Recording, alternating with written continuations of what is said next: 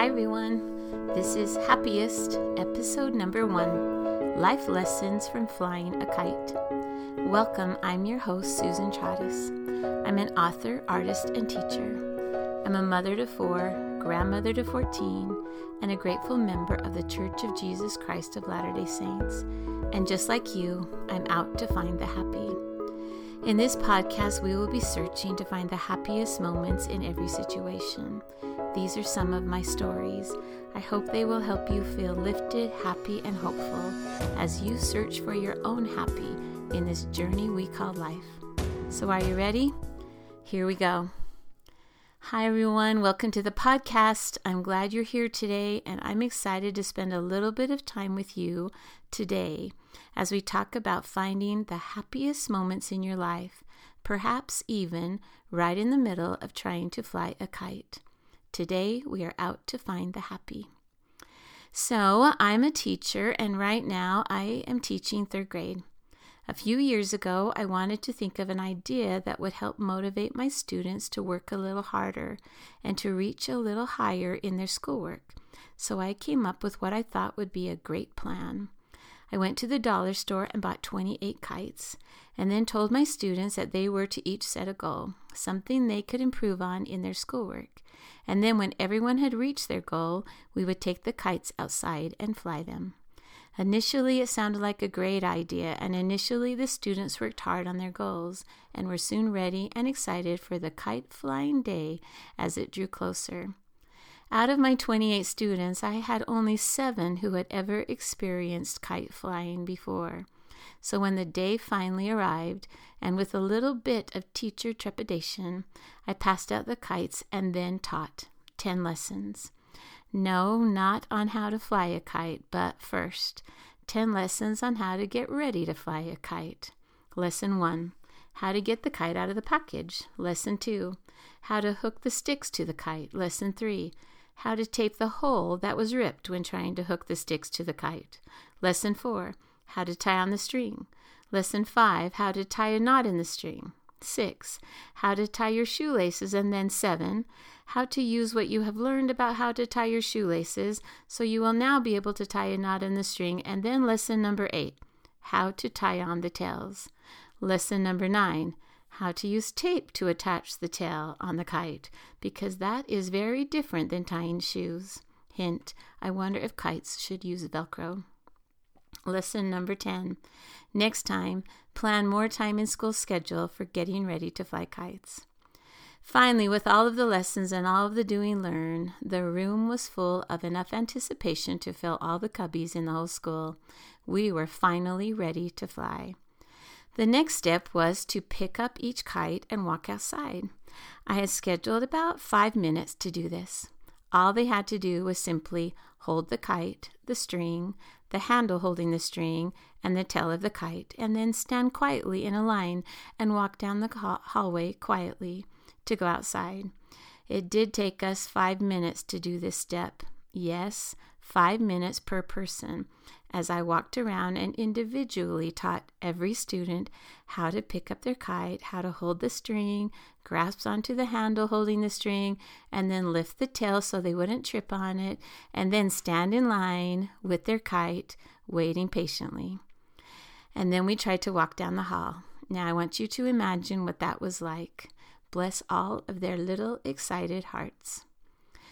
Well, we finally did make it, and once outside, I just told everyone to go and have fun. Fly your kite, and to remember, don't stand too close to each other, or the strings might get crossed and tangled. So off they ran, with kites and hope and wind and happy anticipation. All seven, the seven students with prior experience, ran out to the soccer field. The others just stood by me searching the sky, watching the others, and then looking back at me.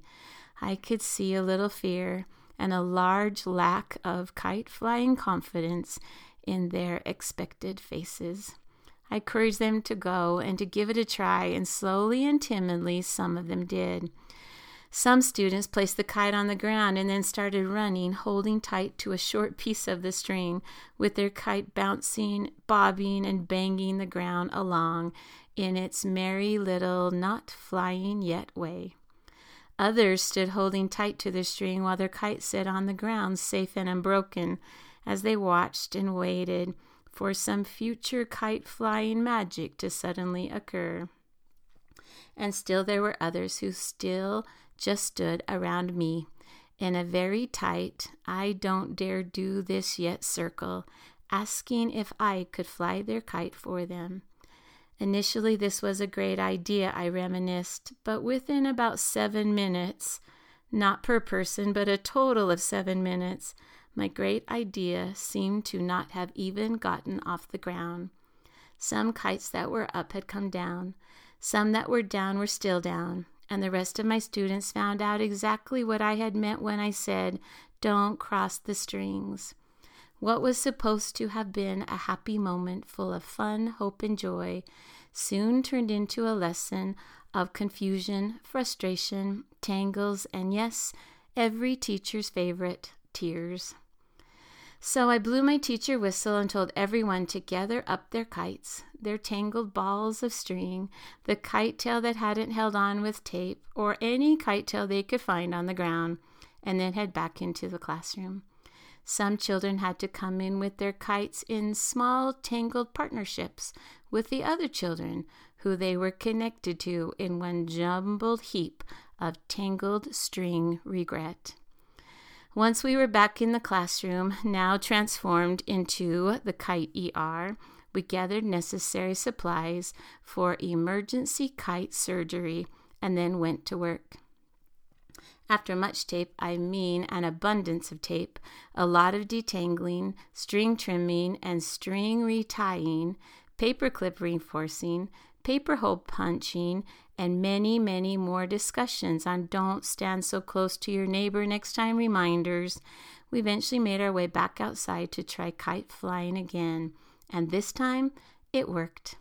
28 third graders all flying kites. I will never forget the sight all over the soccer field, some who had never held on to the end of a flying kite before. They were all smiles, all courage, all joy, and all shouting, Mrs. Chattis, look at my kite. 28 third graders all feeling the lift that comes when you're holding tight to the string of a kite. It had truly turned into one of the happiest days.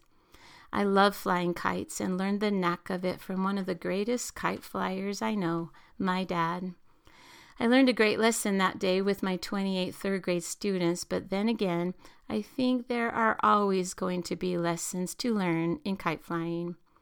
Today, I want you to listen to what I have found to be 16 important lessons I learned in flying a kite. And as you listen, Think about how these kite flying lessons can be applied to living your life lessons. Lesson number one Sometimes flying a kite is fun, but not every time. Lesson number two Sometimes flying a kite takes a little work and then you have a little bit of fun. Lesson number three Sometimes flying a kite is a lot of work and not fun at all. Sometimes life, I think, is like that. Lesson number four the big blue sky is big, so there is enough room for a lot of people to fly kites, and there is really no reason to study the lesson of don't cross strings with another kite. Lesson number five the big blue sky is big, but there is evidence that learning the lesson of not crossing strings with another kite makes for better and happier kite flying results. The world is big and is full of many life lessons that are ready to be learned. Lesson number six Once in a while, when you are flying a kite, all you have to do is hold the string out a little, and the kite will just start flying. There really are days in our lives that are like this. Lesson number seven once in a while, when you are flying a kite, you have to do a little work. Run a little, let out a little string, run again, and then the kite will start flying. Some of your days might sound like this. Lesson number eight. Once in a while, when you are flying your kite, you have to work up a sweat. You might have to run a lot. You might have to look over your shoulder, watch where you were going, and then run again. And then you will need to let out more string, and then run some more, and then stop and rewind the string that you just let out so that it doesn't get tangled. And then you have to stop and untangle it because it did get tangled around your shoes and your legs. And then you have to stop and breathe. And then you will need to start off running all over again. Have you ever had a day like that? I think everyone can relate. Lesson number nine, one of my favorites. Every so often, when getting ready to fly a kite, you might need the help of someone, a friend, or a neighbor, or the friend that sat by you at lunch, or a friend you didn't even know was going to be your friend yet, to hold up your kite and to keep it steady until you are steady, until the wind is steady, and then you will be ready. Have you ever needed someone to hold you up and keep you steady in your life? Lesson number 10, one of my other favorites. Every so often, you won't need a friend to hold up your kite. Instead, your friend might need you to hold up their kite and keep it steady until they are steady, until the wind is ready for them. Lesson number 11 a lesson I learned that day flying kites with 28 third graders. Maybe the lesson here is to become more like a child. Every so often, while you and your friend are flying kites, you can say nice things to each other about how great their kite is flying, like, Your kite is really flying high. I can barely see it. It is up in the clouds. You are great at kite flying, you know. Lesson number 12 you might also say nice things to each other like, Don't give up. Keep trying. It's okay. The wind is bound to pick up again real soon. You will get the hang of it. Keep trying. You'll be flying. I can help you. Here, I will share my kite with you. We can take turns holding on to the string. Then there is the lesson we all know can happen in any life at any time.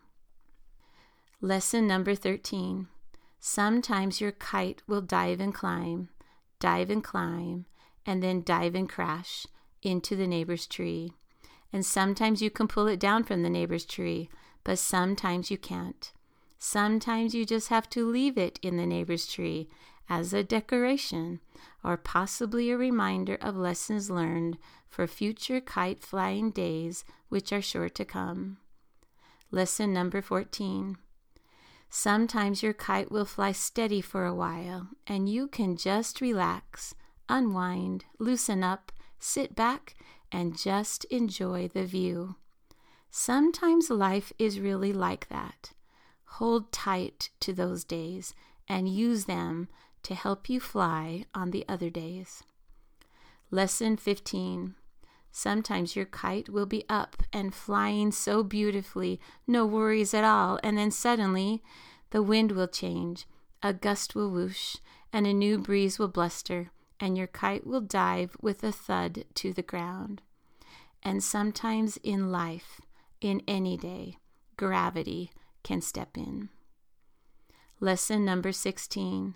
Sometimes your kite will fly so high you will barely be able to see it, just a small dot up in the sky, up by the clouds, up in the blue, and you standing on the ground holding on to the string will make you feel like you are the one flying as you watch your kite soar in the heavens with your feet on the ground, and all it takes is you holding tight to the string of your kite.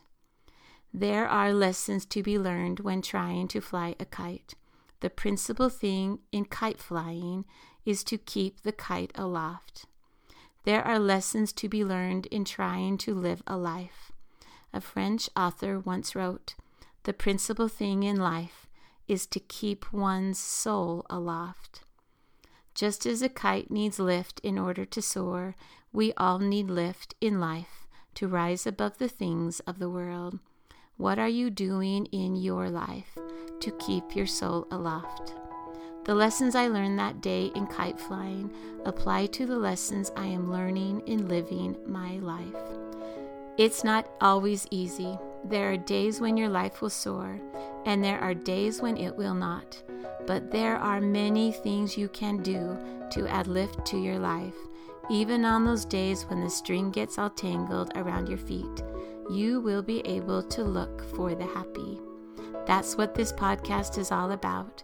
We are going on a journey together to look for the happiest moments in everyday life, in all situations that will help you to keep your soul aloft. Be ready, because together we are out to find the happy. Thanks for tuning in today. Have a beautiful rest of your day and go fly a kite this week. Bye for now.